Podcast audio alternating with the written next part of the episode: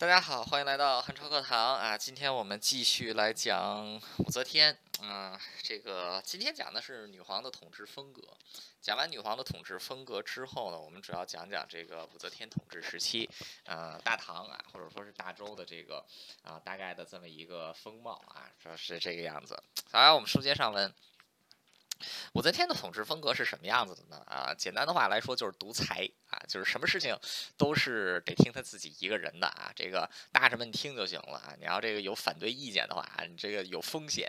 呃，当然了，女皇也有这个纳谏的这个就是名号啊，说她能虚怀纳谏。嗯，那是能纳，就是看能纳多少了。就是还有好多这个纳不了的谏啊，他直接就把这个人给砍了。啊，像之前的这个裴裴炎啊，这个宰丞相裴宰相裴炎。那不就是吗？嗯，那这个武则天她在之前啊，就是她成为皇帝的过程当中，呃，手段可以说是十分的雷厉和残忍啊，呃，对百官的压制，对宗室的迫害，然后呢是利用天人这个天人感应、天意史观啊，利用这个辅利用这个宗教啊，然后来创造自己这个啊，就是以周代唐的理论基础，那最终是。这个掌握了这个大权啊，就终于是称帝啊，然后呃圣母神皇从圣母神皇啊，然后到这个叫这个神帝，叫这个啊就是啊神就是从圣母神皇啊到后来的这个呃什么金轮神皇啊，这个再往后啊就是这个险些就差点是到了齐天大圣啊，这个啊这段是我瞎说的啊，就是差不多啊，反正就是给自己封各种法号啊，这个我们接下来会这个详细的聊一聊。那这个对于武则天来说啊，因为她的这个权力啊是来源于，他可以说夺权是名不正言不顺啊，那所以他对自己的这个权利其实有一些时候是缺乏安全感的。那这个，因为在他的统治之下，权力是高度集中于武则天自己一个人，而且他是以自己的权力为中心啊，一切都是为了巩固和扩大自己的权力和服务啊，所以武则天做的很多事情其实是超越了法律的决策程序啊，然后大事小事呢，他都要来管啊，同时呢，利用刑罚和奖赏啊，就是两个权柄来啊，就是钳制百官还有这个群臣。那可以说，他在很大程度上啊，是破坏了啊唐太宗建立的这个一整套的这种大唐的法制啊，还有这种啊行政，还有这种啊行政制度啊，可以说是一种彻头彻尾的独裁。呃，独裁到什么地步呢？呃，太学生啊，想要放个假啊，都得向女皇去请示才可以啊，就到这种地步啊。你说请假这点小事儿，你跟太学的校长说一下不就行了吗？啊，你还非得这个干干扰一下女皇啊？说这事儿闹的。好，还有这个有一些说啊，说武则天她虚怀纳谏啊，这个我们刚才说了啊，就是她能纳，当然看纳多少。还有一个，她不仅能纳谏啊，她还能听信谗言啊，要不然就不会有这么多的酷吏了，她也不会大兴告密之告密之风啊。开告密之门，还有一个说法呢，是说武则天呃，这个知人善任啊，呃，知人善任啊，确实武则天用了一些挺牛、挺厉害的人，比如说像狄仁杰啊，这个狄公就是一个不错的人。但是知人善任也有一个前提是什么呢？就第一呀，这个人权力不能太大。第二个呢，就是他能为我所用啊，就是能很老老老实实听自己的话，这是两个前提啊。嗯，没有这两个前提的话，这人都不知道就死哪儿去了。比如说像张柬之这样的，到了这个快八十岁的时候再拜相啊，因为之前一直都是处于被这个流放的状态。那武则天在做皇后的时候啊，她曾经设立过北门学士。那在她当了太后之后呢，其实一直以来都是在压制宰相的权利啊。所以在整个武则天的这个统治期间呢，啊，她始终是不允许宰相的权力过大啊，然后必须要这个尊崇于 这个尊崇于他的统治啊。呃，关于他的这个独裁啊，就是事无巨细都要向他报备啊。我们举一个例子，呃，狄仁杰。呃，狄仁杰呢是这个早期他是豫州刺史，后来因为审理这个越王李真啊谋反的案件呢，因此出名。然后呢，再加上他颇有政绩，所以被女皇熟知。啊，在天寿二年，也就是公元六九一年啊，这个女皇都称帝的时候呢，啊，狄仁杰被提拔为户部侍郎啊，然后。这个称为宰相，呃，这是他的第一次当宰相。后来狄仁杰是两次当宰相，这是第一次当宰相。啊，那这个当时呢，他这个掌管作为户部的官员啊，他是掌管这个内政还有财政啊，工作其实是相当多。呃，另外呢，他也是这个照顾啊，就是在京的太学，在京的这个啊太学生，还有每年来京赶考的这些贡士们啊，都是由来太负责照顾。然后呢，有一天啊。就是这个有一个太学的学生叫王寻之，呃，王寻之呢请假啊，请假呢就这个被上报到了女王那儿啊，然后女王就这个同意了，啊，狄仁杰一看啊，这怎么行呢啊，他就说这个。他就说啊，说这个底下是有这些大臣能管的呀。说为什么什么事情都要这个麻烦女皇呢啊？然后这个 女皇啊，就是这个啊，就说哎，说的不错啊，但还是接着管啊。哎，这个第二年啊，就是狄仁杰就因为这个受到酷吏的诬告啊，然后就被流放了啊。这是一件事儿，就太学生请假，就是这种琐屑之事，女皇都要管啊。所以你看呢，这个武则天啊，她的统治风格啊，其实就是这种独断专权啊，就是大事小事都要这个拿在自己。的手中啊，甚至是这个宰相啊，他们要做什么决定，不能是自己做，他们呢都先要来请示这个武则天啊。那所以在这样的，就是在武则天统治期间啊，就是如果他几天不见大臣啊，大臣们都会焦虑和紧张啊，因为什么事儿都做不了啊。这能能不焦虑和紧张吗？什么事情都得这个皇上来决定啊。然后这个皇上几天不见啊，大臣当然得焦虑紧张了。呃，后来这也是武则天自己埋下来的一个祸患啊，就是。这个大几天大臣不见见不到他的时候，就会焦虑和紧张。啊，这个直接是导致武则天晚年的时候啊，因为她这个卧病在床啊，张这个就是她这个二张啊，她的这两个呃男宠啊，然后这个就是张毅这个张张易之啊，就是他们来这个属于暂代朝政啊，结果引发宰相的担忧啊，间接引发了之后的这个神龙革命啊，这个大政变，呃，不管怎么样吧，这个是后话。啊，这个先说说啊，就是武则天她压制宰相的权利。我们先说说当时唐朝的这个制度啊，就是我们现在都知道唐朝是。叫三省六部制啊，我们先说三省，就是三省啊，三省分权啊。这个三省它其实是一个就是分权的机构啊，呃，一方面是为了分权，另外一方面呢，其实是为了提高行政效率。呃，三省呢，其实就是中书、尚书、门下啊。一般来说呢，就是由中书省啊，这三省是怎么运作的呢？啊，中书省来草拟这个啊，就是政政策，然后呢，门下省呢进行这个批判审议啊，然后最后呢，再交由这个 再交由这个啊尚书省来进行这个执行。那这个这样一来呢，就是大家呀分工明确啊。互相防止了这个专权啊，同时还能提高行政效率。那这个呃，同样的啊，就是到了这个贞观时代的时候，呃，为了集思广益啊，就是防范这种。这个机关本位主义啊，出现这种这个啊，就是这种啊，这个物证的情况啊，还发展出了这种宰相合议制度啊，就是三省当中的长官还有重要的官员一起来这个啊，就是合作一起来这个啊开会来讨论朝政啊，就是每天啊都在这个门下省啊，这个门下省的政事堂啊来这个讨论国政啊，这个是三省啊，就是这个三省制度啊，一个啊既分权又能够。提高行政效率的一种啊，就是一个啊，就是这个三个这个一个啊制度啊。第二一个呢，就是这个三省的长官啊，说说他 这个官，就是三省长官的这个官制，这个啊。就是三省的这个官制啊，它的长官任期啊，在唐太宗还有这个唐高宗期间任期其实都不短啊，其实都挺长的。像这个长孙无忌、褚遂良啊，这些这这这几个这几个哥们儿啊，都是这个当宰相啊，将近是这个二十年的时间啊，甚至都超过二十年。那即便是卸任之后呢，他们也会挂着这个啊，就是这个叫同中书门下三品的这个名义啊，成为这种编外的宰相啊，就是有宰相。相之名啊，却没有宰相之实，但是能参与这个朝政的讨论，呃，放在今天就有点像是这种国务资政啊，这个样子，啊，那这个啊，如此一来呢，就是有一个什么呢？就是。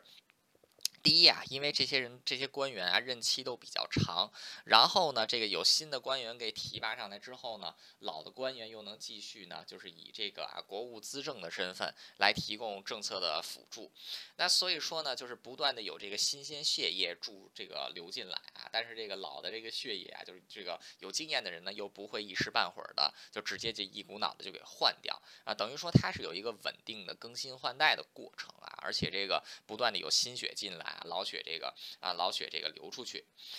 啊，这个是他在这个官制上啊。第三一个呢，就是这个三省六部制的一个特点啊，就是它其实在很大程度上啊，是对皇帝的权力啊有一些制衡，还有这个 还有这个限制。啊，其实我们看这个三省啊，中书、尚书、门下啊，它其实就是代表整个的这个政府啊，在这个中国古代的帝制里边，其实它就相当于是代表外朝。那皇帝呢，则是代表的这个国家啊，代表这个呃，就是国家元首啊，代表这个内朝啊。那这个啊，就是一切的这个皇帝的政令，其实也都是需要通过三省来进行执行。那所以说呢，皇帝啊，也必须尊重政府的律令啊，不能。向这个政府直接越权啊，所以说就达成了一个中朝跟外朝之间啊相互的这个制衡啊，所以说军权呢也是得到一定的限制啊，以避免这个啊军权独任啊重蹈这个隋朝啊就是隋朝这个灭亡的覆辙。那三省六部制这样看起来啊，感觉是挺不错的，但是有一个最严重的问题是什么呢？就是一切还是得看皇帝啊，这个中国的这个古代的体制就是这个样子啊，就是皇帝什么样子，政府就是什么样子啊，就是 这个往往啊，就是一个国，往往这个因为皇帝啊，他权力再为限制啊，他毕竟是天子啊，有这个呃，就是天下权力最大的那个人就是他，呃，所以他还是能够通过各种方式对政权使对这个。政府施加以自己的影响，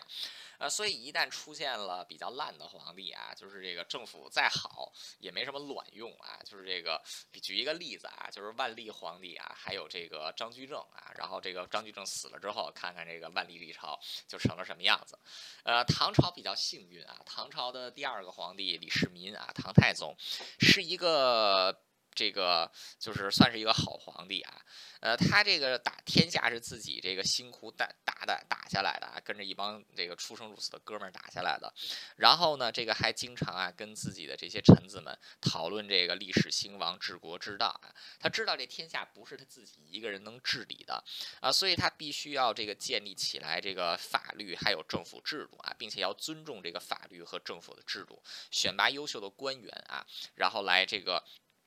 来这个治理国家，呃，所以说太太宗一朝啊，就是能人辈出啊，很多挺厉害的大臣，啊，这些大臣呢能组成兢兢业业的这个团队啊，所以才能达成这个 贞观之治的情况。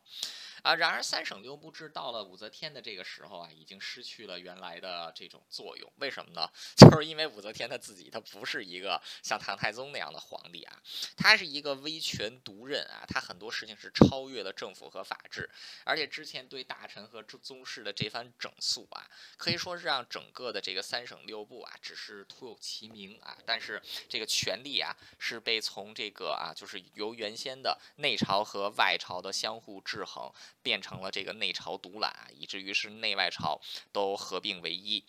啊。那这个武则天也对三省六部制做出了一些自己的这个改革啊。那可以说也是让这个在武周时期啊，唐朝的这个三省六部制其实也是名存实亡。呃，首先呢，这个就是啊，三省长官刚才提提到啊，三省的这个长官其实就是宰相。啊，但是在这个天皇时期啊，就是唐高宗时期啊，这个天皇天后时期，这个 废除掉了正二品的尚书令，那所以说这个啊尚书省呢，就由这个从二品的左右仆役啊，成为这个三省的长官啊，那这个啊就是那所以说这个直接就导致了这个宰相的品级呀。然后就这个下降，那这个在尚书省啊，因为尚书省是负责这个执行的啊，所以这个执行官员的这个宰相的品级就发生了下降啊。然而这个啊中书省和这个啊门下省的这个官员品级还是这个不变的那。所以说在这样的情况之下，就让三省之间官员的这个等级啊，就是发生了这个发生了这个不对称啊。那这样一来也会导致这个行政能力发生这个问题。啊，另外第二个就是在女武则天统治时期啊，这个中书门下两省的这个宰相啊，常常是空缺啊，就是人员要么是空缺，要么是这个人这个人员不足啊，甚至在武则天统治时间有将近有一年的时间啊，加在一起出现了三省没有首长的情况啊，三省之中只有这个。就是中书门下这个同中书门下三品，就是国务资政，还有同中书门下平章事啊，就是这个呃，属于是种见习首相啊，然后来这个啊，来这个组成这个所谓的宰相议政团队啊，那可以说这个啊，因为这些官员啊。普遍都是要么是这个太老了，要么呢就是资历啊太过于年轻了，而且呢原先的这种啊就是三省长官啊长期任职的惯例被打破啊，结果就直接导致就是像原像贞观一朝那样的有经验的团队啊，在武则天时代基本上就没有再出现过啊，因为这这个就是人人事任用就出现了。这个出现了问题。啊，而且呢，因为这个资历较浅的平章事啊，这些人比较多啊，然后他们呢又都能参与这个宰相合议制度，那所以原先宰相合议制度可能只有六七个人啊，结果到了女皇时期啊，合议的时候能有这个啊，能有这个十几个人。啊，这个就没有办法合议了啊，这人少了才能合议，人多了没办法合议，你就跟这个民主民主国家一样啊，就是你看一个民主国家的这个议会，它到底民不民主，你看看这个议。议会有多少人就知道了啊！你比如说美国，美国的众议院啊有四百三十五个人，这个就算是一个比较民主的议会。为什么呢？就是。这个提案啊能被这个讨论啊，而且这个四百多个人啊，大家也算是能这个互相认识一下。那这个参议院就更不得了了，参议院一百个人啊，这个更能是这个互相进行讨论啊。因为民民主很重，民主政治很重要的一点就是要这个讨论嘛啊，就是你这个如果说这个人太多了，你就没有办法讨论了。那比如说像中国的人民代表大会啊，还有朝鲜的这个劳动党大会啊，这个动不动就两三千人啊，那就不是去讨论了啊，那就单纯的是去这个。那就单单纯的是去听这个指示了，啊，所以在唐朝也是如此啊，就本来在唐朝就不是民主制度啊，就是它这个，但是呢，这个宰相合一制度它是具有这种啊，就是行政决策的效力，那通常来说呢，都是要有这些，就是啊最资历最高的几名官员来进行讨论，啊，结果到了武则天一朝啊，这个原先的资历高的官员就没有了啊，再加上他这个制度也提拔不上来啊，所以就变成了一群杂鱼啊，在那里合议。那自然合议不出什么结果啊，所以这个作为武则天作为皇帝啊，他的这个军权就能够得到更大的扩展啊，来这个啊介入其这个介入其中。那所以说在这样的情况之下呢，就变成了三省六部啊，就是外朝政府的权威越来越低落，但是女皇的权威呢却变相的提高啊，这个这个皇帝尊贵，臣子低贱的啊，就是这个对比差距啊就被拉得越来越大。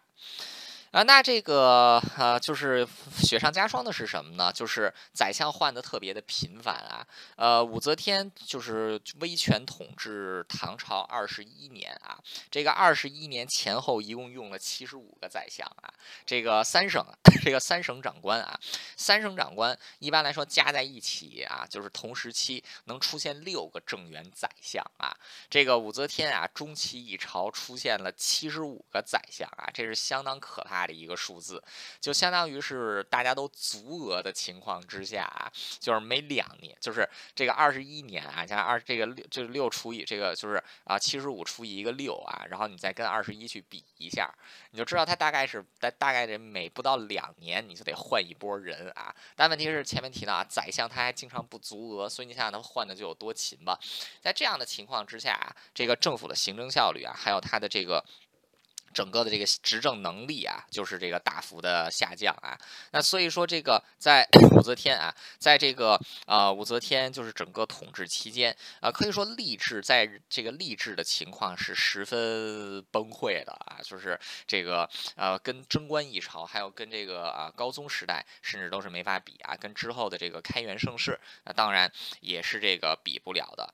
那所以说，这样的一个政府啊，其实是一个相当不稳定的政府。那这样的一个国家呢，其实也是一个这个危机四伏的国家啊。那所以整个在武则天统治期间啊，就是现在都有人说这个武则天是上承贞观之治啊，下启开元盛世啊。其实这个是对武则天的过于褒，这个过于褒奖了啊。其实，在武则天统治的期间啊，是唐朝国力的一次大的衰退啊，就是无论是从这个经济，还是从国防啊，还是从吏治上来说，都是一次严重的倒退啊。这个我们到时候这个之后会细讲。那这个其实也是跟武则天的这种统治风格啊，是这个啊密不可分的。啊，当然也 现在也有人可能会问啊，说那他的统治如此的啊，就是他的统治如此糟糕，那为什么他又能够掌握天下将近这个二十一年的时间呢？呃，第一呢是武则天自己啊，他的。他很聪明啊，他这个威权，他这个又聪明，然后又讲究这个威权人格啊，同时呢，他也是兼用法家的这种啊法术式之道啊，就是通过这种权术的掌弄来这个稳定稳定朝局啊。但是与之相对的，就是虽然朝局看似稳定，但整个国家其实是在走一个下坡路啊，在内政和外政上皆是如此。而且最后呢，武则天也是被以这个革命手段啊给这个啊给这个推翻的啊。所以说武则在这样的。情况之下呢，这个。就是武则天的这个统治啊，可以说是呃，跟很多的这个独裁，就是这种啊很烂的独裁者统治，其实是大同小异的啊。就是只能一味的加强自己的权利啊，但最终权力会反噬自身。那这个接下来我们就要讲一讲啊，他是如何利用这个法家这个法术式的手段来掌管群臣的啊。我们先说说这个啊，就是法家当中的刑法，就是他是怎么 来压制这些啊，压制这些这个臣子。那这个压制臣子方式，首先啊，就是我们上一期讲到的，就是这个检轨制，这个轨检，这个轨检制度啊，就是这个呃开告密之门啊，就是是借由四圣元年啊，这个临朝出使四圣元年的时候啊，接这个诏告密之门啊，然后这个啊实施这个计划啊，把这个御史台改为这个肃正台啊，然后扩大编制啊，成这个左右两台，然后呢建立轨检制度啊，让大家来这个告密。那这个啊，有人告密之后呢，啊，这个就要有人办案。那这个办案的时候呢，就是很多时候你这个武则天出于扩大自己权力的需要啊，要制造冤假错案，这个就需要在司法体制之外啊，启用一批这个啊，就是。能够啊，就是按照他的这个心意来办事的人啊，往往这些人呢，又是从这些告密者当中提拔出来的。那这些人呢，就利用制造冤假错案的方式啊，来清除掉女王的政敌，还有对女王这个稍微表达了一些不满的人。啊，这些人通这个后世呢，就被称为这个酷吏啊。就是这个像周兴啊、来俊臣啊、索元礼啊这群人啊，就是这个啊，这个这这群人啊，这群人对于武则天来说算是功臣啊，他们使这个太后的这个统治可以说是啊变得比较稳固啊。更重要的呢是营造了这个太后啊，就是这个独这个啊独掌一片天的这种政治地位啊。所以说这个啊，就是这个啊，就是对啊，就是对太后而言啊，或者说对武则天而言啊，这些酷吏其实。也是 这个必要的啊？为什么呢？就像比如我们拿唐太宗来说啊，这个唐太宗这个作为唐朝的这个。这个也算开国皇帝之一啊，他有一个开国集团来帮他打天下啊。开国之君都是需要有一个开国集团的，呃，武则天自己也算是个开国之君啊，他毕竟是开创了这个大周朝啊，他是没有办法，他是没有这个正常的开国集团的。呃，文水武士势力不大，又不能依靠李唐宗室，又不能依靠大臣，所以他只能依靠这些酷吏啊。所以酷吏一开始是他政治打手啊，到最后就变成了他的这个打天下的啊，开开国功臣。啊。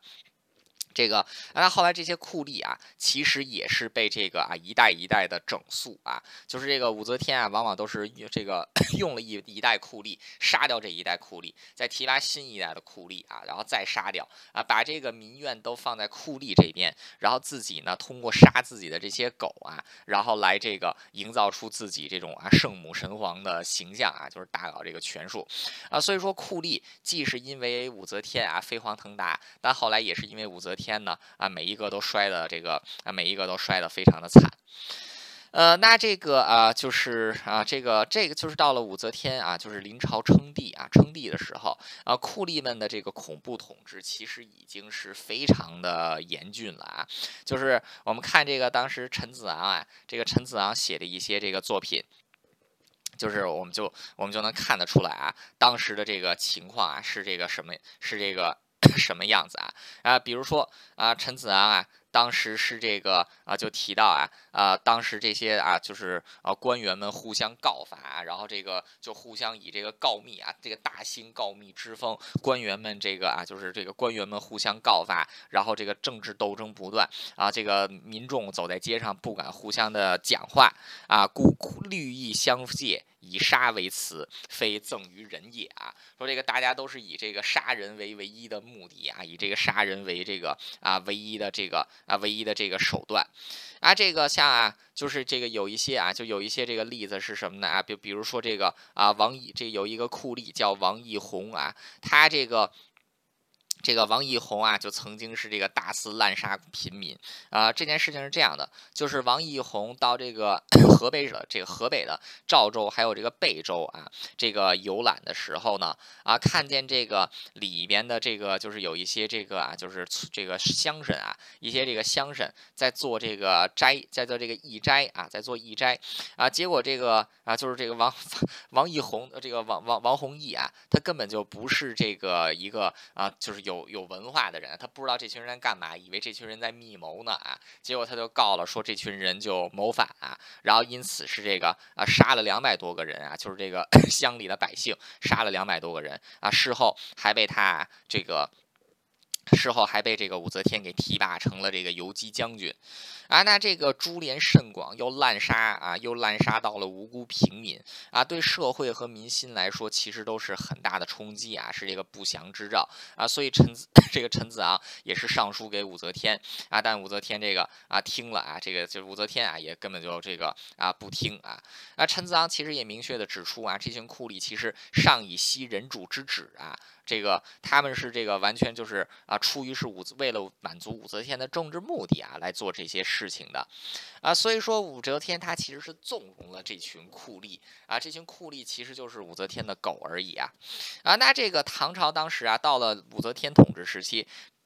整个的司法其实也是完全崩溃掉的，呃，在之前啊，唐朝的这个司法。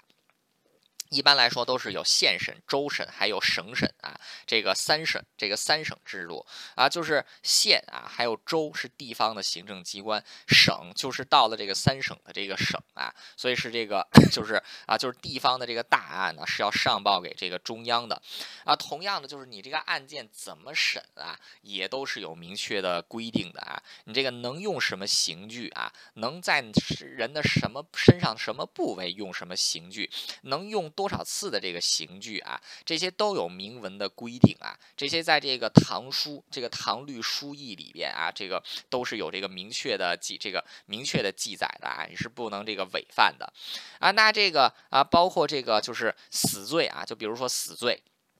要是这个有人有人被判了死罪，必须要由这个中书省和门下省五品以上的官员啊，中书门下尚书省五品以上的官员共同进行这个啊这个 共行进行这个审议。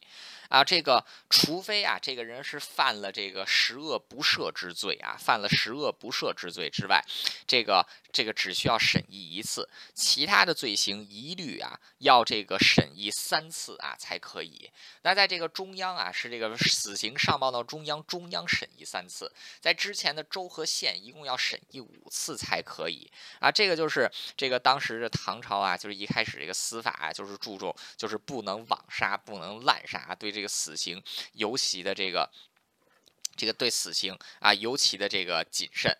啊，所以说在这个整个唐，在整个这个唐唐太宗啊，还有这个唐高宗期间，这个死刑的判决啊，皇帝是肯定知道的，然后大臣们呢也不能私自判决死刑啊，就是一切都是要经过这个啊，就是县审、州审、省审啊，然后这个要由这个死死刑要由这个三省啊，这个进行至少六次的这个审判啊，这个多达八次，这少的六次，多的八次，那才可以。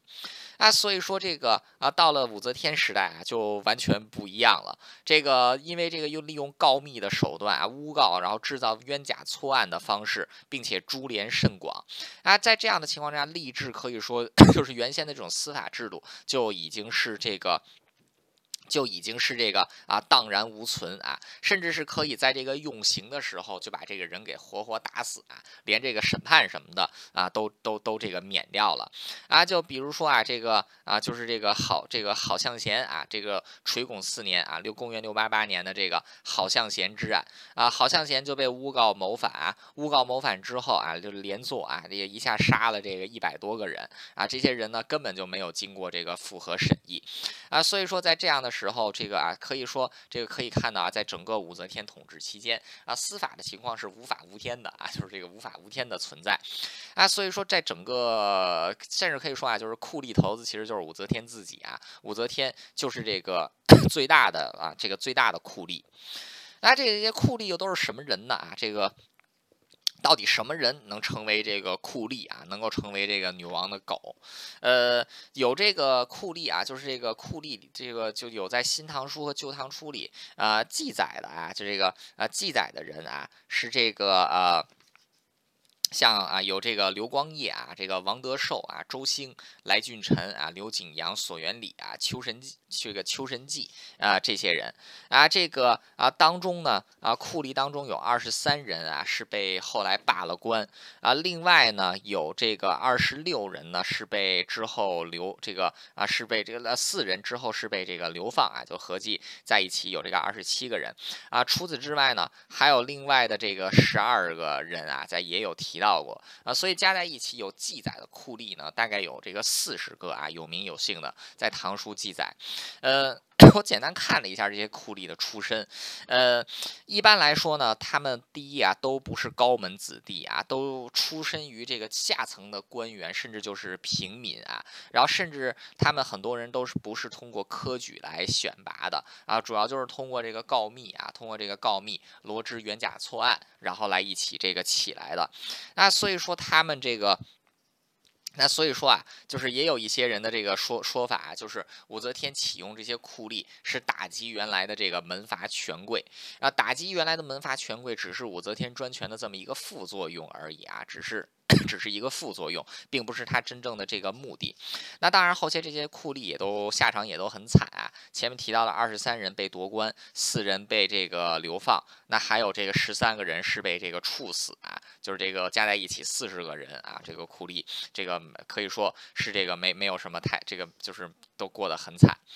啊，这个当时啊，就是官，就是酷吏们对官员的整肃啊，都已经到了这个啊，就是无以复加的地步。呃，举一个例子啊，就是这个在这个司这个司刑狱啊，在司刑狱这个设立了一个叫三品院的地方，专门囚禁三品以上的大臣啊，三品以上的大臣专门这个有一个专门的地方。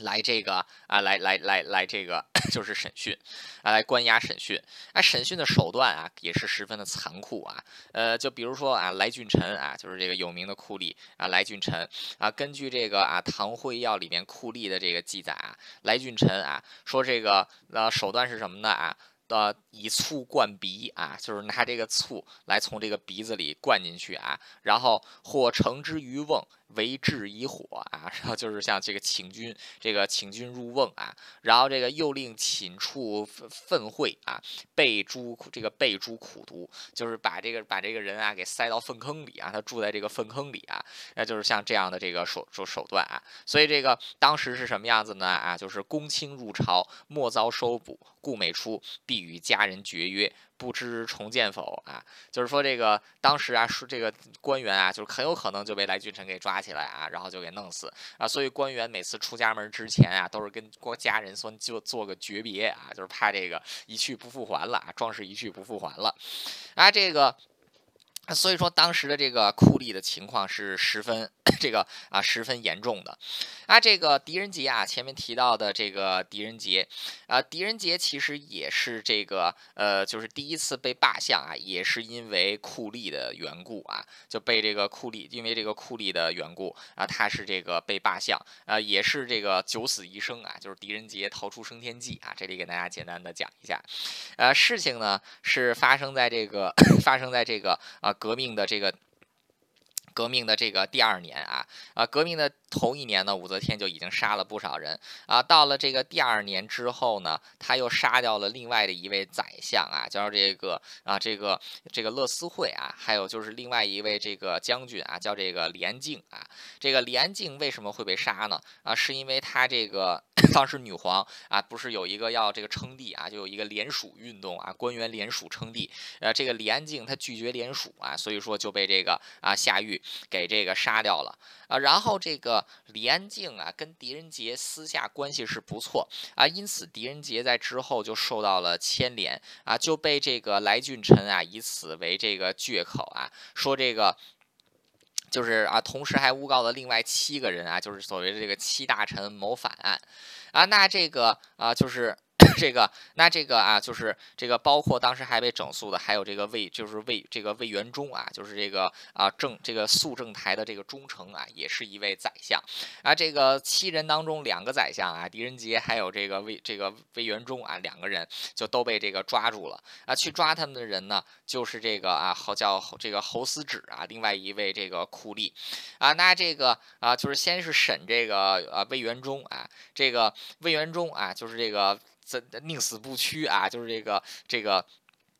侯思止给他多次用刑啊，都是这个没有办法，啊然后这个 这个啊都是没有办法。那这个啊来俊臣啊一看啊，说这个哎这侯思止这个好像弄不了啊，然后这个把狄仁杰这几个人打的都快不成人形了啊，这几个人嘴还这么硬啊。那这个来俊臣啊，他就是这个啊早这个他就啊就是这个跟女皇说啊，说这个呃就是反正现在是要目的就是要这个啊就整肃这些大臣嘛啊就把他们杀不了。了的话啊，这个流放也可以啊啊，就是要让搞，就是要把他们给搞下去嘛啊，就是因为自己自己想要升官啊，所以就要把把上面的官给搞下去。所以当时来俊臣就这个向女皇请旨啊，就说这个啊，一旦这些人啊承认的话，是不是就可以减刑啊？女皇说可以啊，那这个啊，就是这个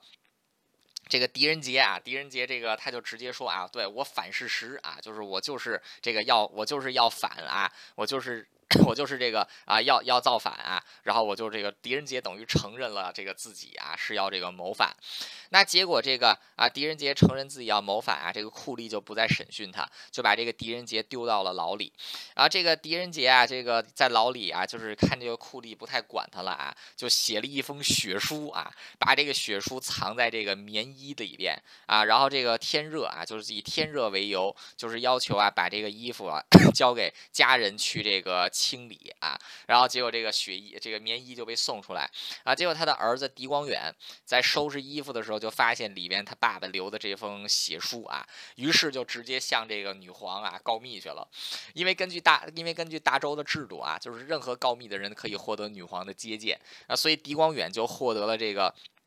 女皇的接见啊。这个狄光远就上成了这个啊，就是。狄仁杰写的这一封这个血书啊，狄仁杰就里就里边简单的就说了自己并不是这个反啊，自己只是这个在牢里边被打的受不了了，说被打成这个样子啊，是什么话都招得出来。这个女武则天看了啊，也是一愣啊，就是立刻派人前去这个立这个啊立立刻带人前去，立刻派这个一名使臣啊前去视察啊。结果这个使臣啊，历史上没有留下名字啊，这个使臣啊，他很怕雷俊臣啊。他不敢去探望这个狄仁杰啊啊，这个他这个啊，只只跟这个只是跟来俊臣讲啊，说女皇让他来看狄仁杰啊。来俊臣知道自己可能摊上事儿了，就这个啊，命令自己手下的一个人啊，以狄仁杰的口吻啊，写了一封这个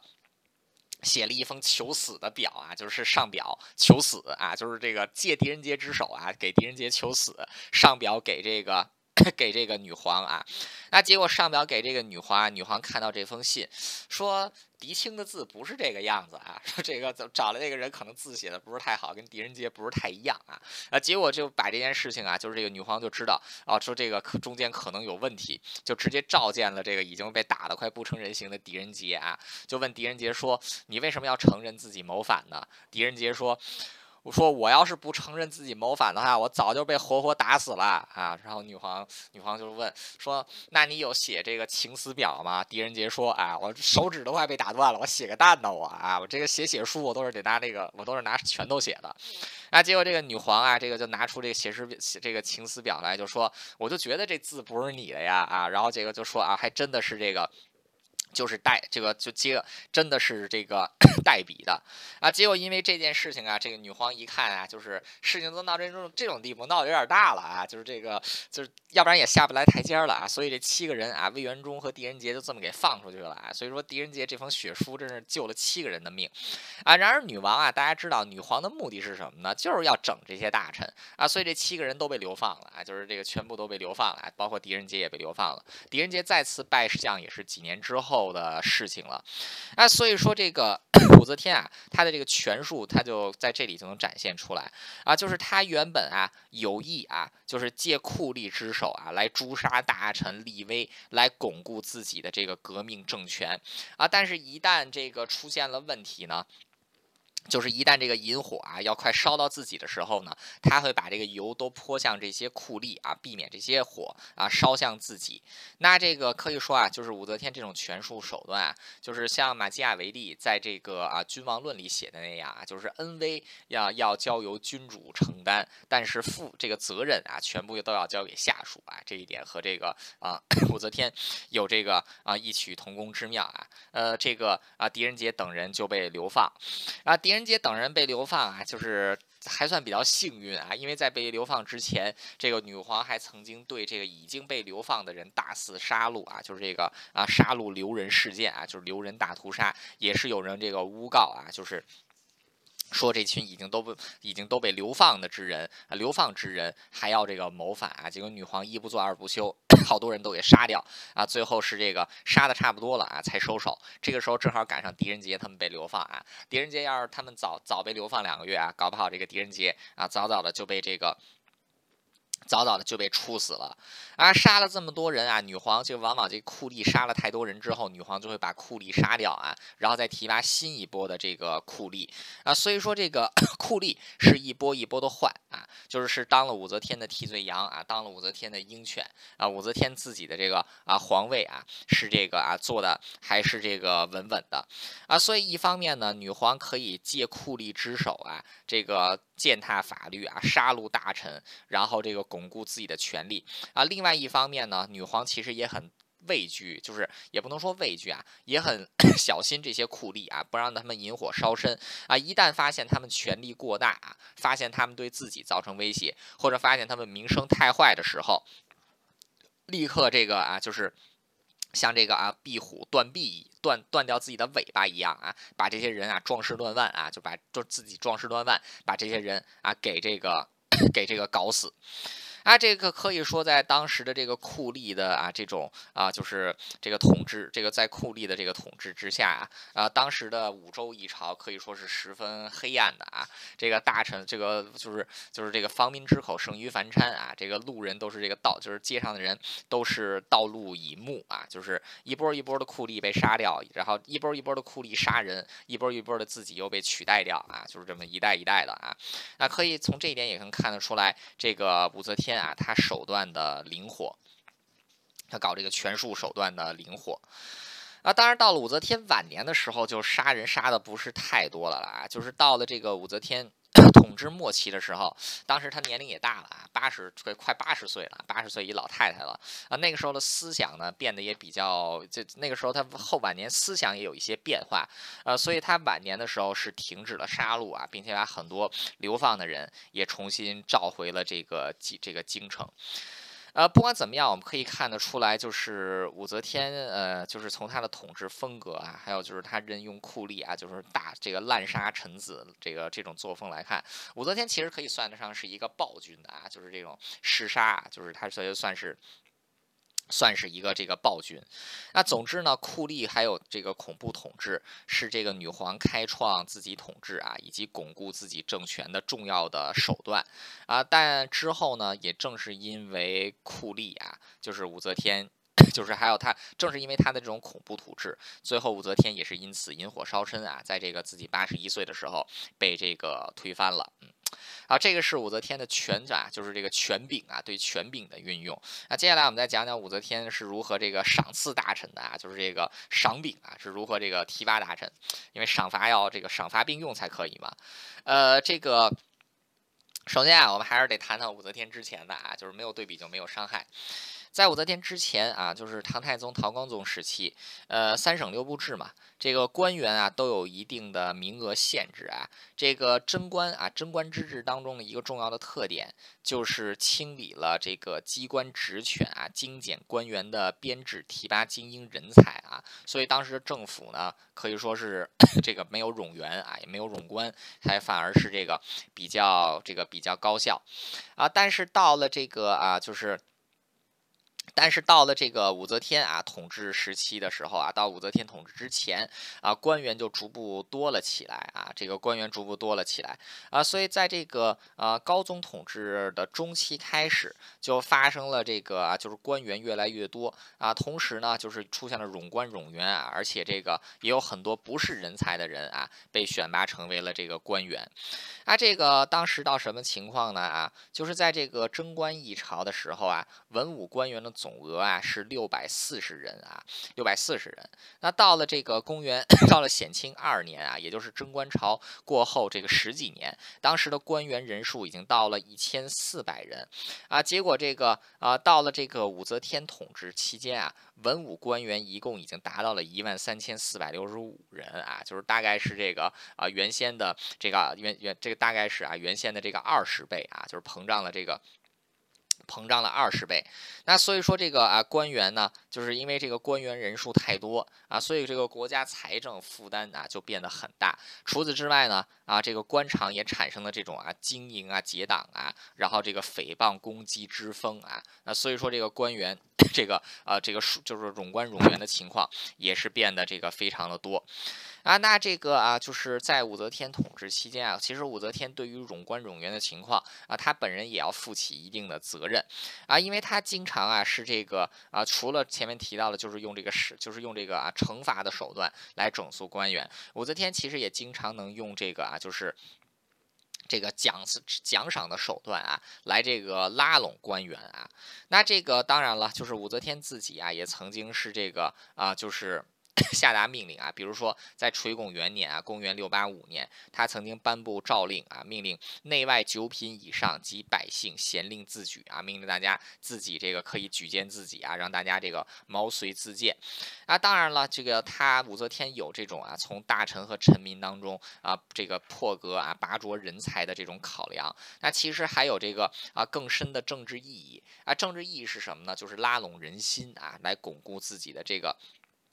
这个巩固统治啊，因为对武则天而言，她称帝之后要打击的就是忠于李唐的臣子，要提拔的呢，就是要对这个忠于自己的这个臣子啊。所以武则天她提拔的大多数人，并不是有才能的人啊，而是对自己忠心耿耿的人，能为自己。能为这个自己啊，这个能为自己所用的人啊，所以这个也是武则天一个非常高明的地方啊，就是他往往提拔的这些人呢，都是这个啊，就是不管你是什么门第，不管你是什么派系，只要你能为我所用，我就提拔你。什么叫能为我所用的啊？就是你忠诚就好，有没有才学啊？就是这个。有没有才学啊？就是一般的。那这个对于统治来讲，这个当然能够导让自己的统治更为稳固，但对国家来说啊，这个绝对不是什么好事啊。就是因为你提拔上来的人啊，仅仅是以忠诚论事，而不是以这个啊能力来论事。那这样的这个 政府啊，到底是有这个多厉害啊？就是这个。就是这个非这个非常的啊，就是这个啊，就是呃很很有，就是大家就啊，就是心知心知肚明啊就可以了。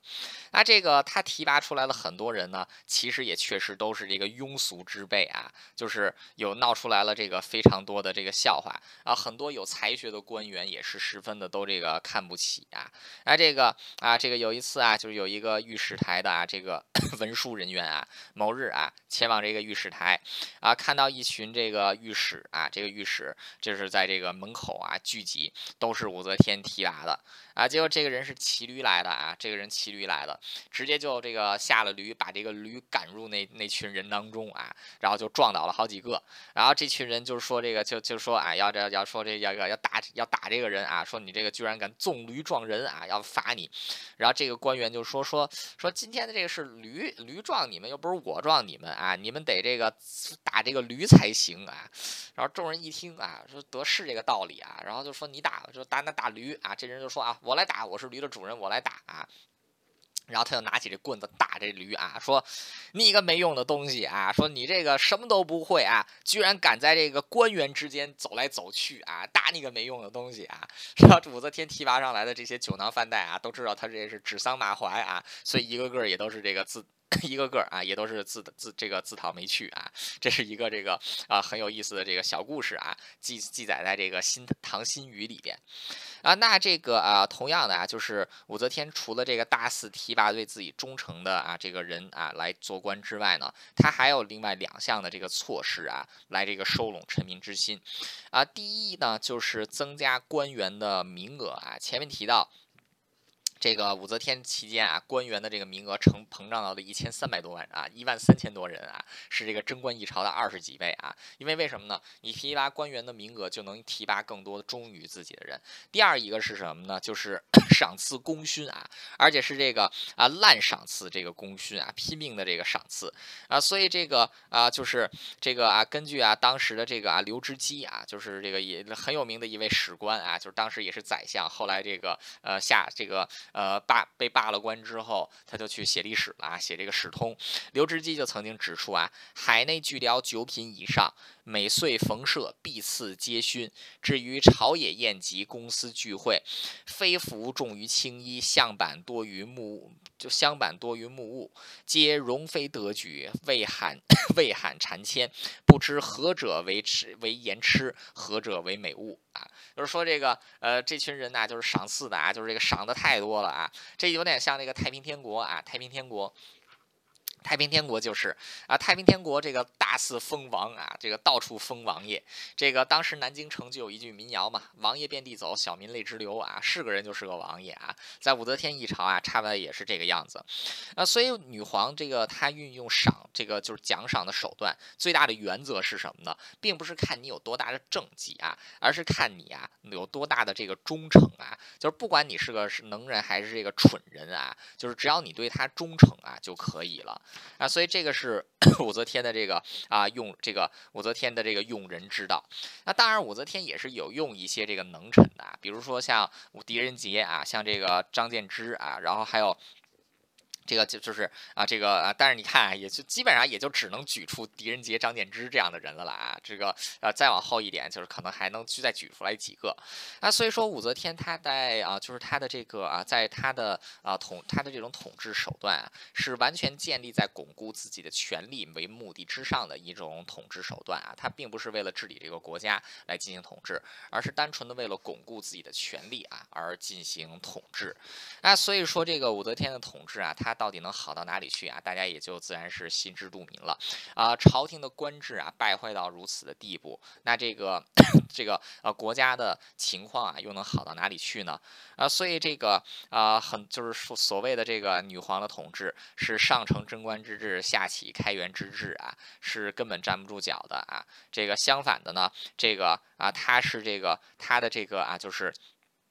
他的一切作为，反而是贞观之治和开元之治啊，要这个声讨，要这个改变的对象啊，这个才是啊，这个才是真正的样子啊。接下来我们就会花几期的时间啊，来讲一讲这个大周的政治啊，大周的经济啊，这个财政啊，大周的军事啊，国防还有社会文化啊，看看在这个女皇统治期间啊，唐朝到底是这个。